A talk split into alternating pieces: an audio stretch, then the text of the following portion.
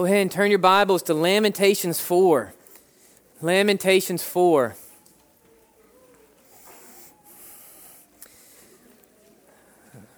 Lamentations 4. Um, before we pray here, I don't know if you know Ken Hines in the back there, um, my brother. And uh, there you go, standing there for us. Amen. And so, you know, Ken had some heart issues last week and uh, even unresponsive. They had to bring him back to life. And so um, it was not his time. And uh, God blessed him and his family with more time and more life. And so we are a church family who loves one another and prays for one another. We take that seriously. And so before we take take hold of the scriptures today and continue to teach and baptize, we're going to thank God for the life and the blessings and the mercy and grace that He poured onto my brother here. And I was talking to him just last night. Greg and I went to go see him, and he goes, Hunter, I'm going to try to make it to church. And I said, Hey, brother, if anybody has an excuse, right? Like you were dead last week. So, um, no judgment, okay? But if you ever have a long week and you look at your spouse and go, Hey, just, I don't know, I need to rest. Think about this Sunday, okay? So Ken wasn't alive and he's here. He said, I would rather be nowhere else than this church. And we praise Jesus for it. And so let's bow our heads, thank God for the mercy He showed, and jump into our scripture. Lord, we thank you for today.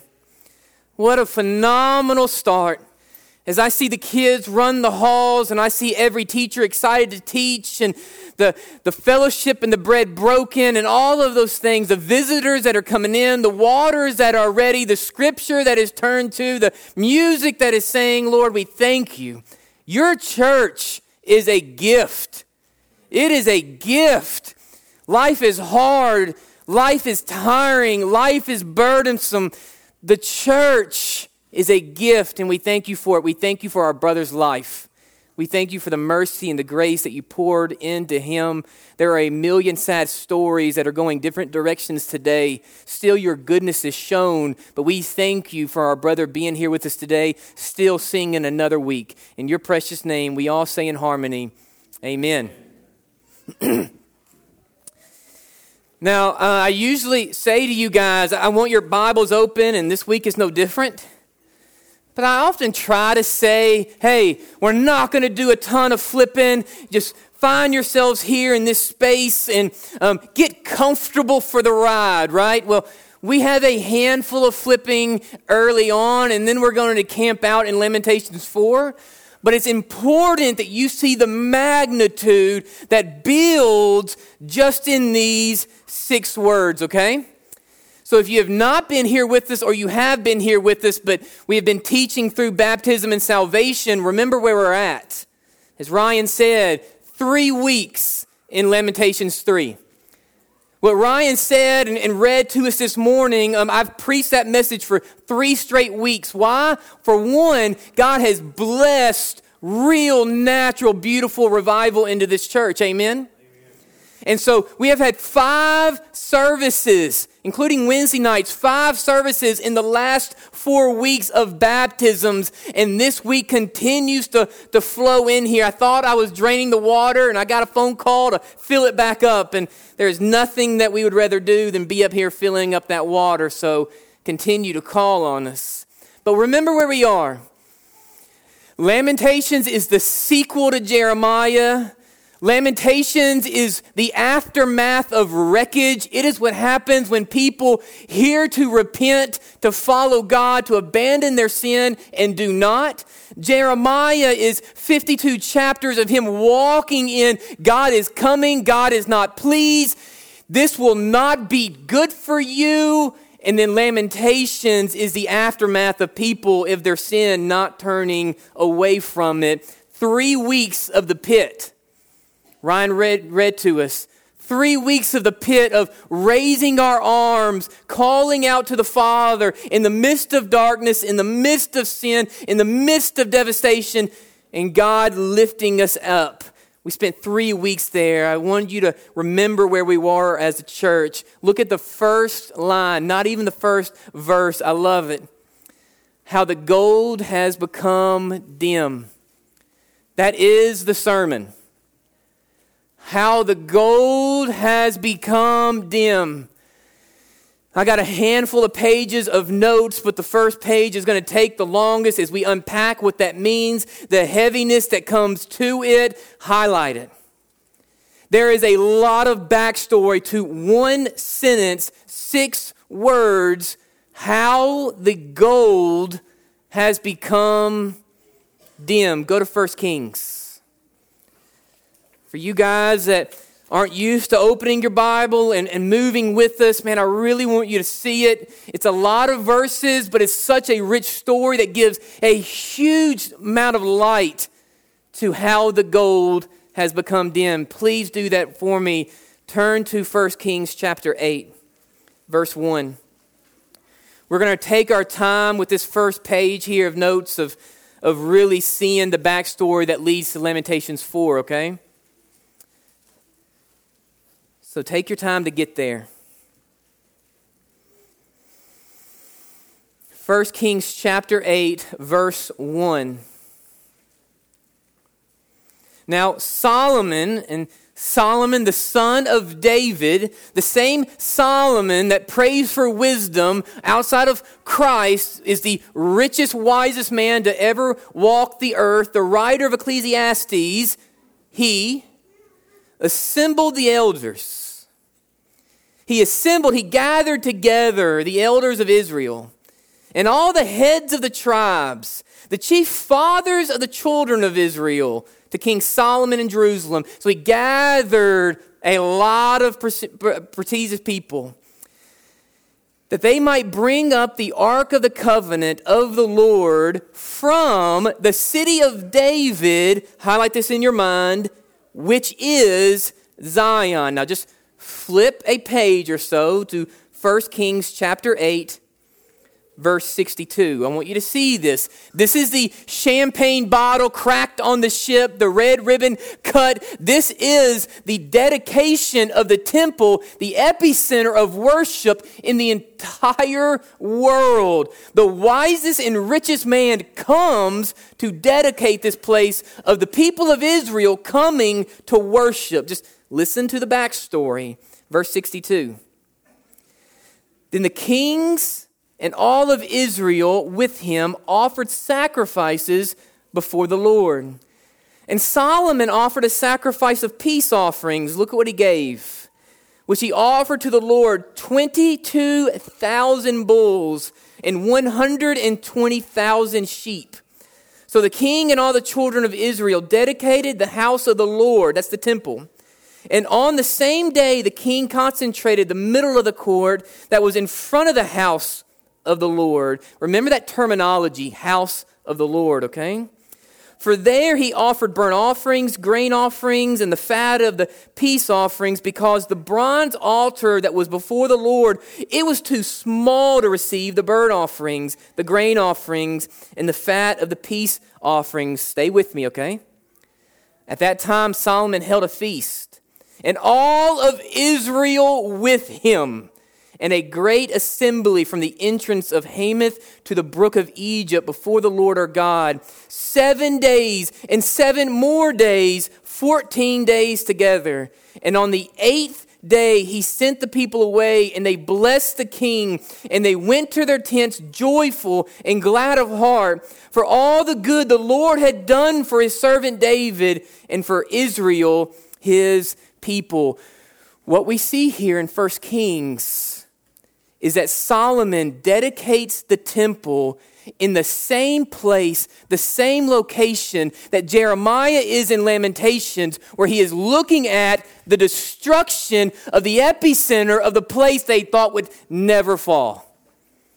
No one could ever imagine such a place such a people, such a magnitude and momentum be laid to waste.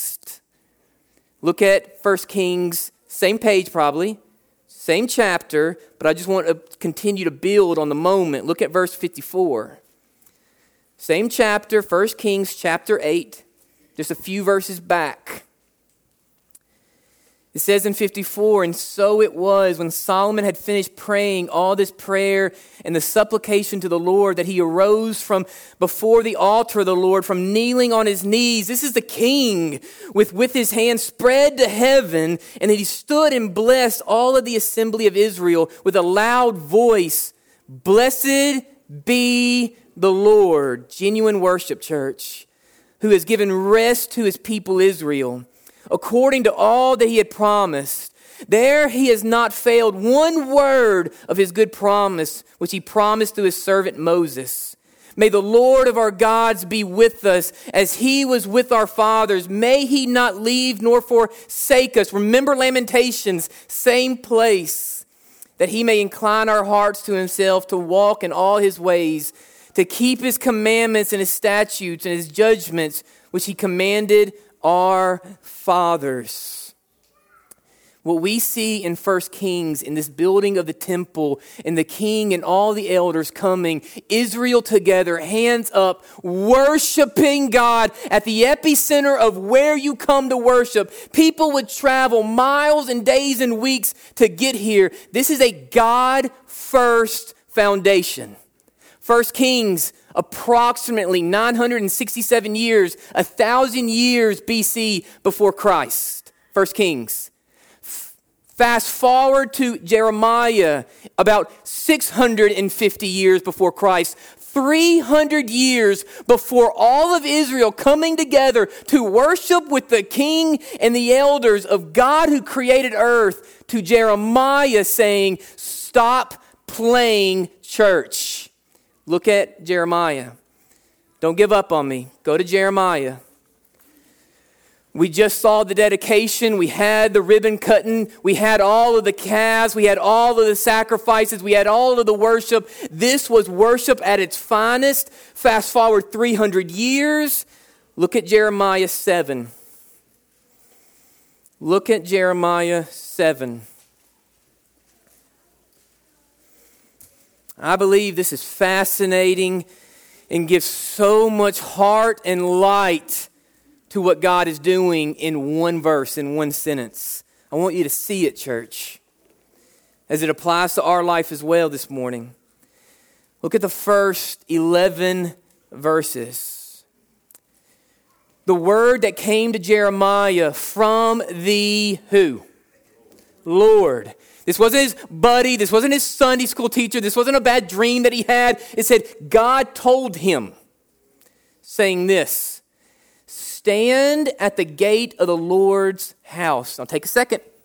We're not in a rush. This is the Lord's house that we still saw in 1 Kings, where God Himself, this is the greatest place to worship.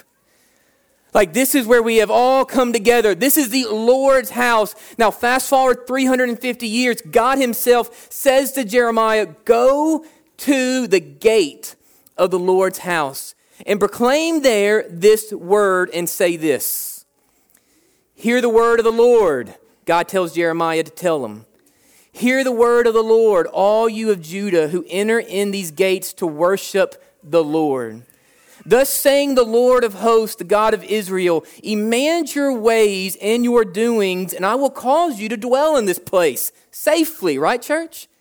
Do not trust in these lying words that you hear saying. I like this, I love it. The temple of the Lord, the temple of the Lord, the temple of the Lord are these. I want you to think of someone coming at the front of this church, and we show up every Sunday in our khakis and collared shirt with our little kids dressed up, and someone standing out there. And as you walk in with your pretty family, them going, Stop this fake, disingenuine worship. That's what he tells Jeremiah. This is not real. This is not genuine. You guys are living backward, sinful life Monday through Saturday. Don't show up on Sunday like it's all good. That's what he tells them. The same place that we just read in 1 Kings. For if you thoroughly amend your ways, repent, and your doings, if you thoroughly execute judgment between a man and his neighbor, if you do not oppose or press the stranger and the fatherless and the widow, and do not shed innocent blood in this place, or walk other gods to your hurt, or I will cause you to dwell in this place in the land that I gave your fathers forever and ever. Behold, you trust in lying words that cannot profit you. Will you steal? Will you murder? Will you commit adultery? Will you swear falsely, burn incense to Baal, and walk after other gods whom you do not know? And then come and stand before me in this house which is called by my name and say, We are delivered to do all of these abominations. Has this house, which is called by my name, become a den of thieves in your eyes? Behold, I, even I, have seen it, says the Lord. How life can change so quickly. How fast we can fall from such a high place. How the gold has become dim. Go to Lamentations 4. What we see in this moment, church, and I'm telling you, if you don't know the Bible well and you think every book is its own movie and they're not connected, it is beautiful to see the backstory of when you read Lamentations 4 and it says how the gold has become dim. There is a lot of weight that comes with that one sentence. Do you see it? Man, they built the church up. Think of Eastview. We're hoping to build a sanctuary. Think about day one.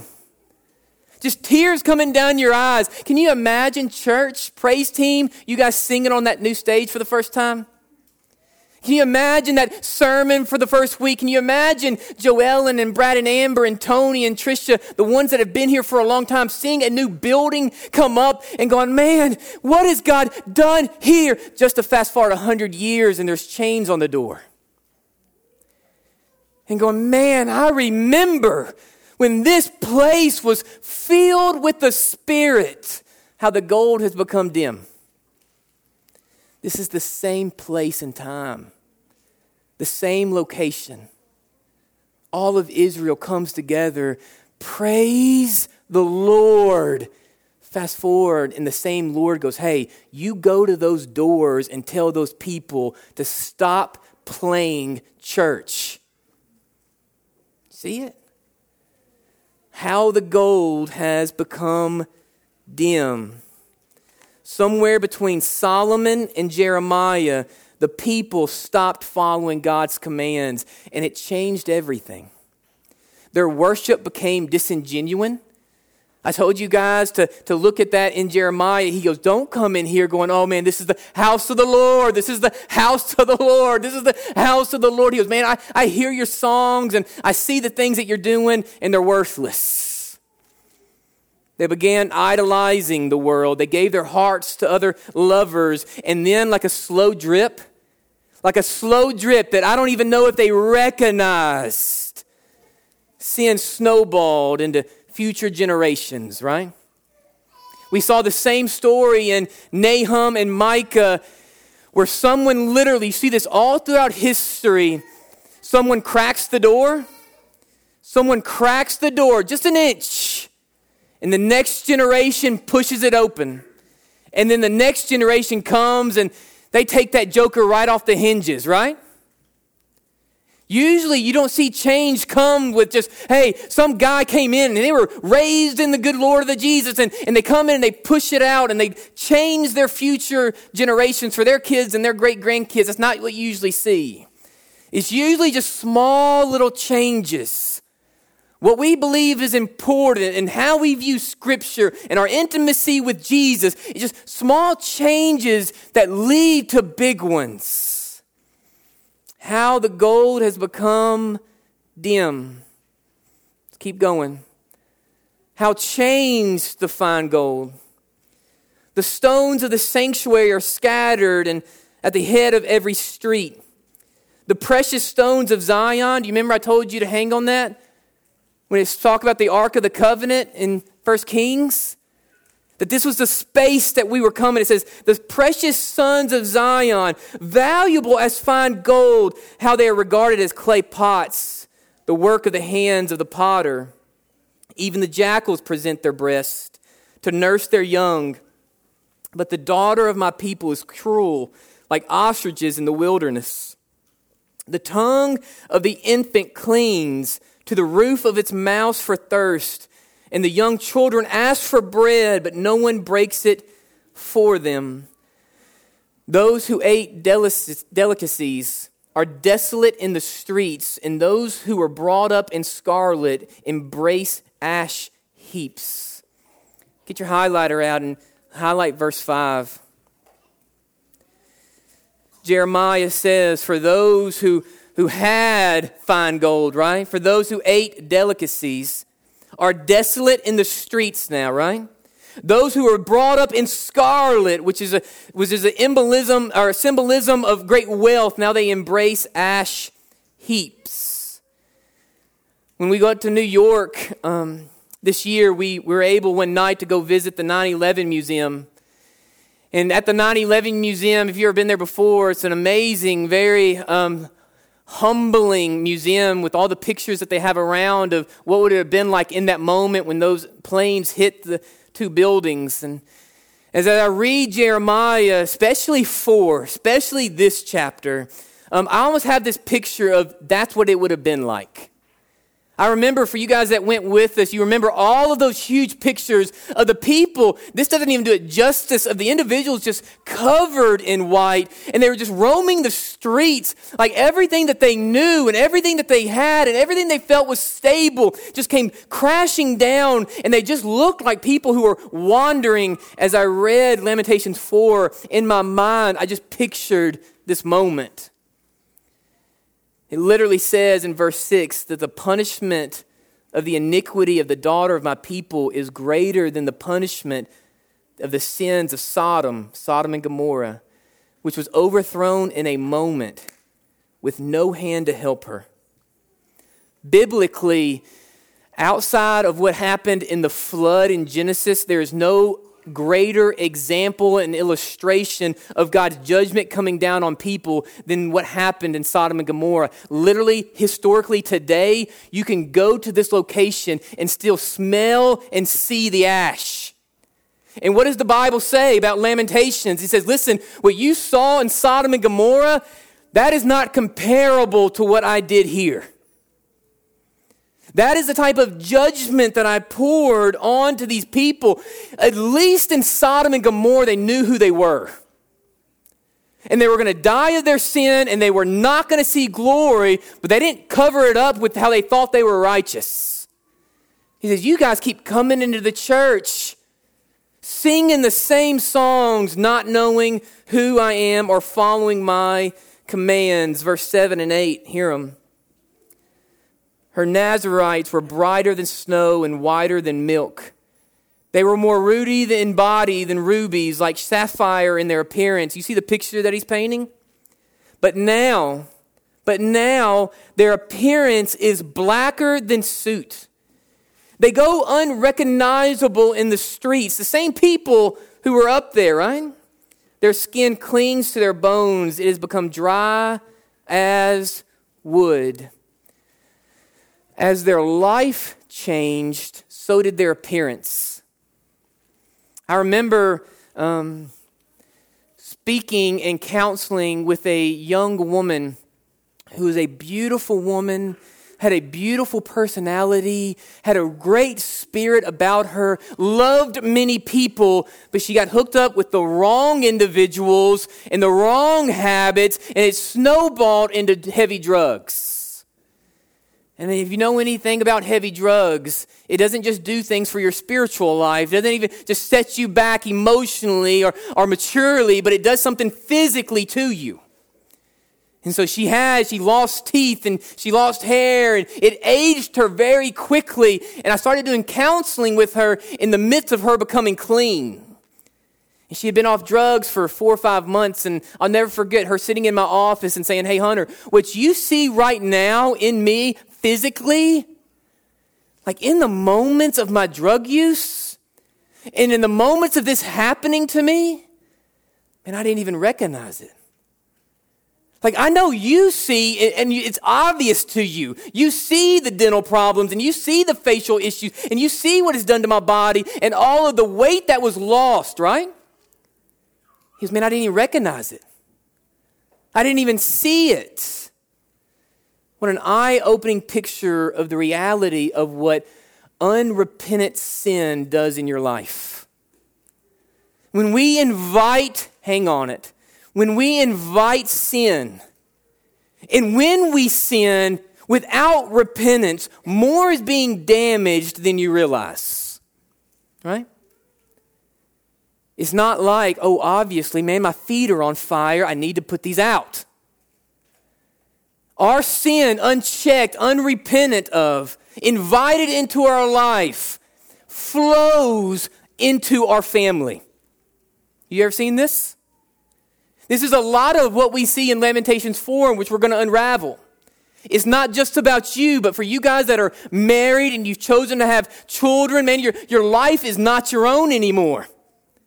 Your decisions and what you deem is most important and how you live life and your obedience to Christ, it ain't just about you.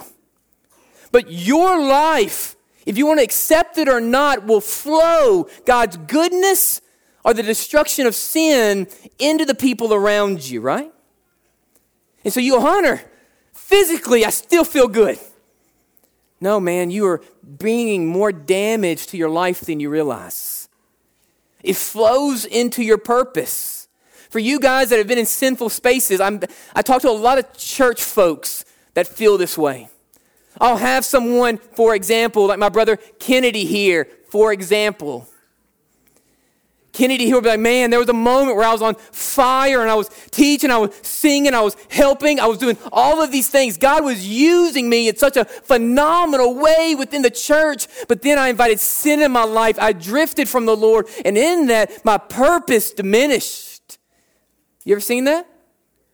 Bro, it's hard to sing. It is hard to sing when you're not right with the Lord.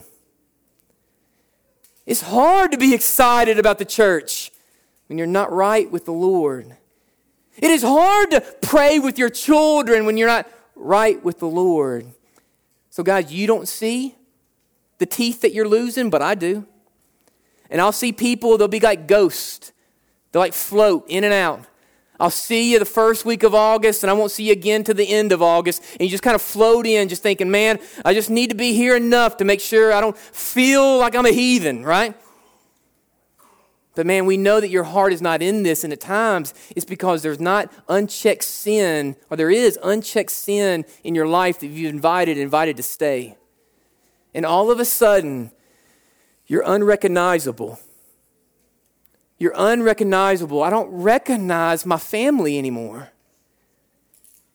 Is that any of your story? Is that any of your story where your, your marriage and your kids and your family, your man, we were close to the Lord and we were obeying in His command and we were connected to the church and we were growing, but sin came into our life. We flipped our priorities. We made things that are idols, number one, and all of a sudden my family does not look the same.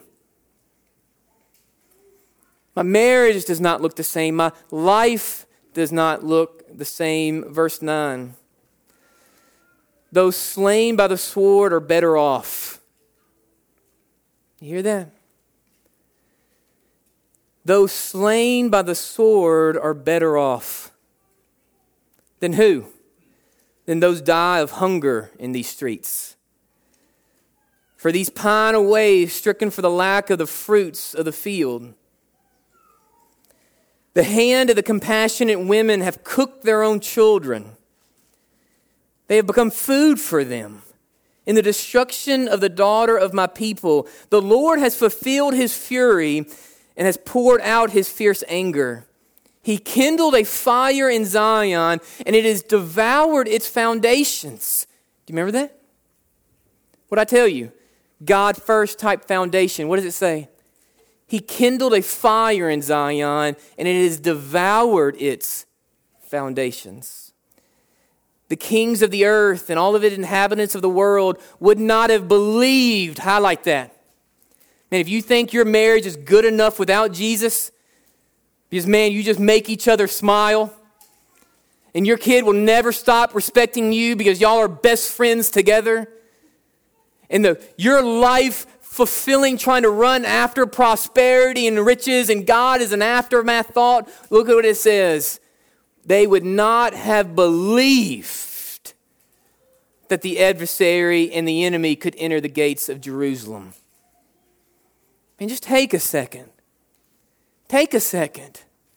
Your marriage is not strong enough to withstand the enemy without Jesus. Your family, your mind, your heart, your life is not strong enough to withstand and to meet what you desire for it without Jesus. I want to read it again for those who are prideful and think that, that it is. The kings of the earth, not the good old folks from Huntington. The kings of the earth and all of the inhabitants of the world, all of the people that rest under the umbrella, they would not have believed it. They would not have believed it that the adversary and the enemy could enter the gates of Jerusalem, the same gates that we read in 1 Kings, where all the world comes together and go, man, this is revival. There's no way the enemy could ever approach this family. Right? says here that they never would have believed. That we are not talking about people losing salvation because we don't teach or believe that. We are talking about the saved dying in punishment to their sin and then pouring that devastation and destruction into future generations. Look at verse 13 because of the sins of her prophets and the iniquities of her priests, who shed in her midst the blood of the just. This means something. We're going to talk about it. They wandered blind in the streets. They have defiled themselves with blood so that no one would touch their garments. They cried out to them, Go away, unclean, go away, go away, do not touch us. When they fled and wandered, those among the nations said, They shall no longer dwell here. The face of the Lord scattered them. He no longer regards them. The people do not respect the priest, nor show favor to the elders. Still, our eyes failed us, watching vainly for our help. In our watching, He watched for the nation that could not save us. Now, I read to you in Jeremiah, what was Jeremiah supposed to say to the people? He says, You believe in a word that is a lie. Do you remember that? You believe lying words. Do you remember that being spoken three times in the verse that I told you? In the book of Jeremiah, it is very clear of why did God deem what was happening in Jerusalem near this spot in the temple, why did he deem this more important than what even happened in Sodom and Gomorrah? Very clear, which he identifies many times in that book. At the top of the list, it was the spiritual failure of biblical leadership. I've told you many times, if, if you have been here, you have heard it. In life, when it comes to business, when it comes to family, when it comes to the school, when it comes to the church, in life, everything, good and bad, trickles down.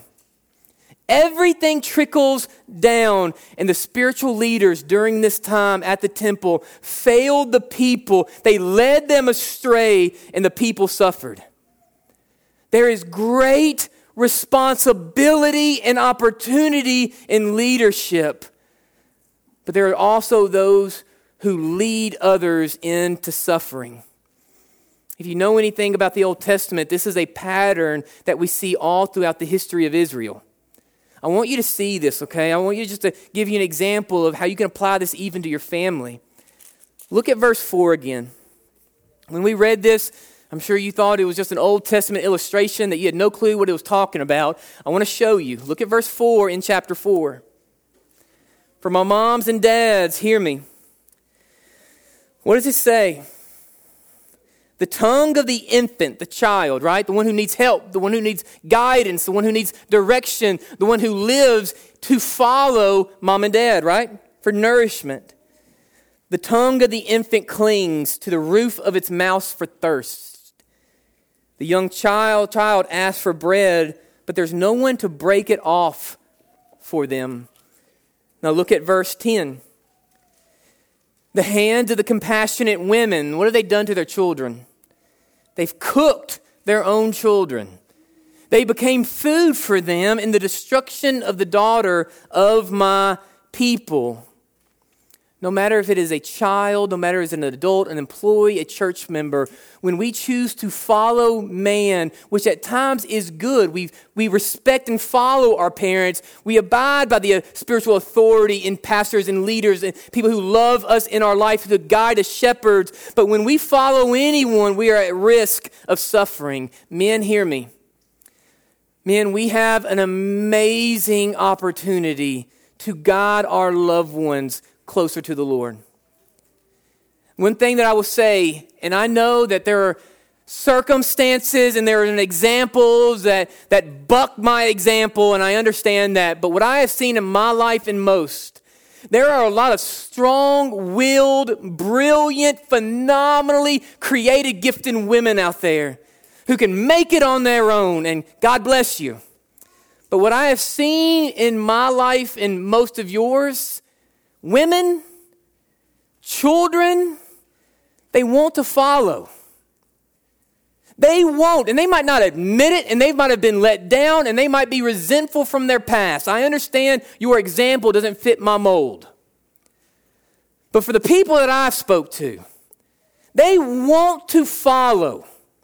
And they want to follow a man, a husband, a father who follows himself, the Lord, and who teaches them and leads them to a greater understanding and relationship with the only one who can save and help.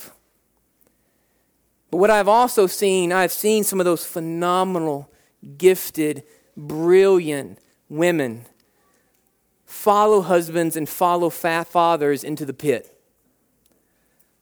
I have seen just as many of those examples as I've seen to glory land.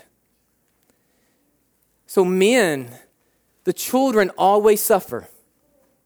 Right? The children always suffer. This is the example that you're seeing in Lamentations 4.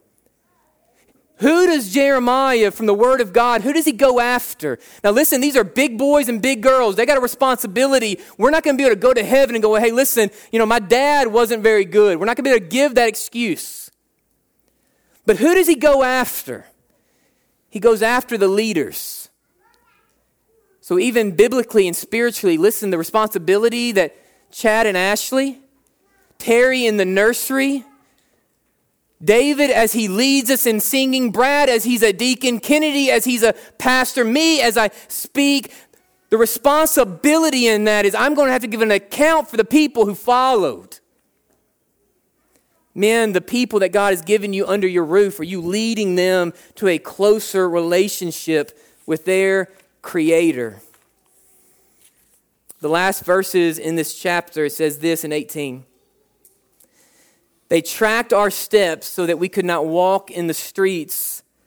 An end, our end was near, our days were over, for our end had come. Our pursuers were swifter than the eagles of the heavens. They, pursu- they pursued us on us, the mountains, and lay in us, wait for us in the wilderness. The breath of our nostrils, the anointed of the Lord, was caught in their pits of whom we said, Under his shadow we shall live among the nations. Rejoice and be glad, O daughter of Edom, whom you dwell in the land of Uz. The cup shall also pass over to you, and you shall become drunk and make yourself naked. Last verse of this chapter. The punishment of your iniquity is accomplished. O daughter of Zion. You remember? The same space in verse King where it all created on a godly foundation. He will no longer send you into captivity. He will punish your iniquity, O, law, o daughter of Edom. He will uncover your sins. You know, as we close here, it was funny. I was telling my wife, Lamentations is four is hard. Lamentations 4 starts dark and it ends dark. There's not a moment where he goes, you know what? Hey, listen, however, for you guys that are trying and give 10%, I got good news for you. That's not the hidden verse that we haven't unpacked yet. And so in our church, we spent three weeks in Lamentations 3. And there's a few reasons. One, it is the gospel and it is beautiful and it lines up perfectly with all of the salvation that we were experiencing, the revival, the baptism. So we taught on what it means to be saved. We taught on what it means to be baptized. But there's another reason I didn't jump into this next chapter because, man, it is heavy. It is dark. So I had all of these families and all these visitors, and the, the waters being ready, and Lamentations was just a hard reality to swallow, right? Hear me though, church. Chapter 4 is the reality of what the cave and the pit looks like from Lamentations 3 of not lifting up your hands. It's the other side of the same coin. What we see in Lamentations 3, Jeremiah says, Lift up your hands, repent of your sins, find those waters, drop an anchor, follow the Lord in chapter 4 is if you keep your hands to your side and in your pride and ignorance continue to follow the ways of the enemy, this is the reality of life. Even though we don't like the sound and tone of this chapter, it's still truth. Sin and lostness and brokenness begins and ends in the same space, and that is dark. Lostness will end in hell, and unrepentant sin ends in devastation. And not only that, it often applies to the people who live around us. As we close here, for my folks, I want you to see it. You don't have to flip in your Bibles. In Psalms, and this is where we are. This is where we are in Wednesday night. And I want to encourage you guys. We have so many visitors coming now and so many people. It's hard to get to know some of you. And it's hard to, to know who you are and talk with you and stuff of that nature. I would love to get to know you. Our Wednesday night is phenomenal. It's 6:30 to 7:30. We're in the book of Psalms. We're unpacking it like we do here on Sunday morning. I really encourage you to come. It's easier to get to know people on Wednesday night. But we're in Psalms, and one thing that I was telling our, our congregation on Wednesday night was really neat. In that temple is where the book of Psalms was created and why it was created for. King David wrote, along with Moses and Solomon and other unknown uh, authors, wrote this hymn book for the people to sing in the temple that we just read about. And so David says this you shall break them, talking about the sinful, talking about the people of Lamentations. You shall break them with a rod of iron. You shall dash them to pieces like a potter's vessel. More bad news. More reality of what sin does to your life. But this is how he ends, and this is our call to repentance this morning. So follow me. However, now there, be wise, O kings. Be instructed, you judges of the earth. Serve the Lord with fear and rejoice in trembling. Kiss the Son, lest he be angry, and you perish in the way. With his wrath be kindled but a little. Blessed are all those who put their trust in him. Sin will devastate, sin will destroy. God calls you to light. God calls us to salvation. God calls us to greater living. God calls us to freedom in repentance. We see this pattern from Genesis to Revelation. Repent of your sins and believe and put your faith and trust in the Lord, and freedom is poured onto you and oftentimes the people around you. As we pray here and we get ready for our baptism, we're going to thank God for what He's doing at our church. But I want to encourage you God has better for you. God has better for you than your addictions. God has better for you than your broken relationship. God has better for you than your sin. Find this altar, close your eyes, pray for your seat. God, hear me. Save me, forgive me, lead me to your hands. My hands are up, lift me out of the pit of Lamentations 4. Let's bow our heads. God, we thank you for today. Lord, thank you for the truth that needs to be spoken in Lamentations 4. Lamentations 4 is the story of what happens after the planes hit the building. We live in a culture where we don't want this message, we don't need this message, and we would like to think that this is not a message that will ever apply to us. Sin leads to devastation. Sin leads to darkness. When we put things ahead of God, when we don't prioritize your word, when we are not close to you, when we don't lead our families, that will not end well for us. We will be like those people in New York who are wandering around, thinking, What has happened? What has happened to my family and my marriage and my mind and my children? Like, what has happened? Church, hear the words of your pastor's prayer. Repent. Turn from those ways understand in what was accomplished on the cross for your freedom. That God sent his son for one reason only, and that was to rescue sinners. To die on a cross and to raise three days later so that we would have assurance in what was accomplished for us. That we understand that the lamb was already taken, that we can stop the knife from coming down, and we can live in freedom.